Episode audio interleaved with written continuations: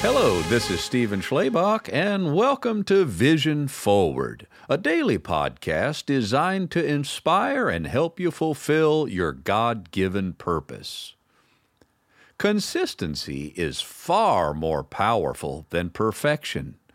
I phrase it this way to emphasize the importance of doing something consistently, even if it's just a little, rather than not doing it at all because of a desire for perfection. That's why so often special diets and exercise programs just won't work over the long term.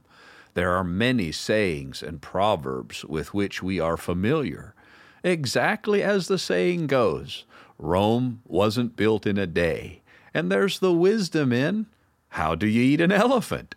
One bite at a time. Don't let the size or complexity of something paralyze you. Take small, consistent steps, and you'll make progress. Instead, harness the power of consistency as you steadily engage in a task.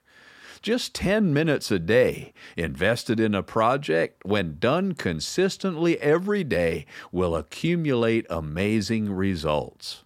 The scripture says in Galatians 6, verse 9. So let's not get tired of doing what is good.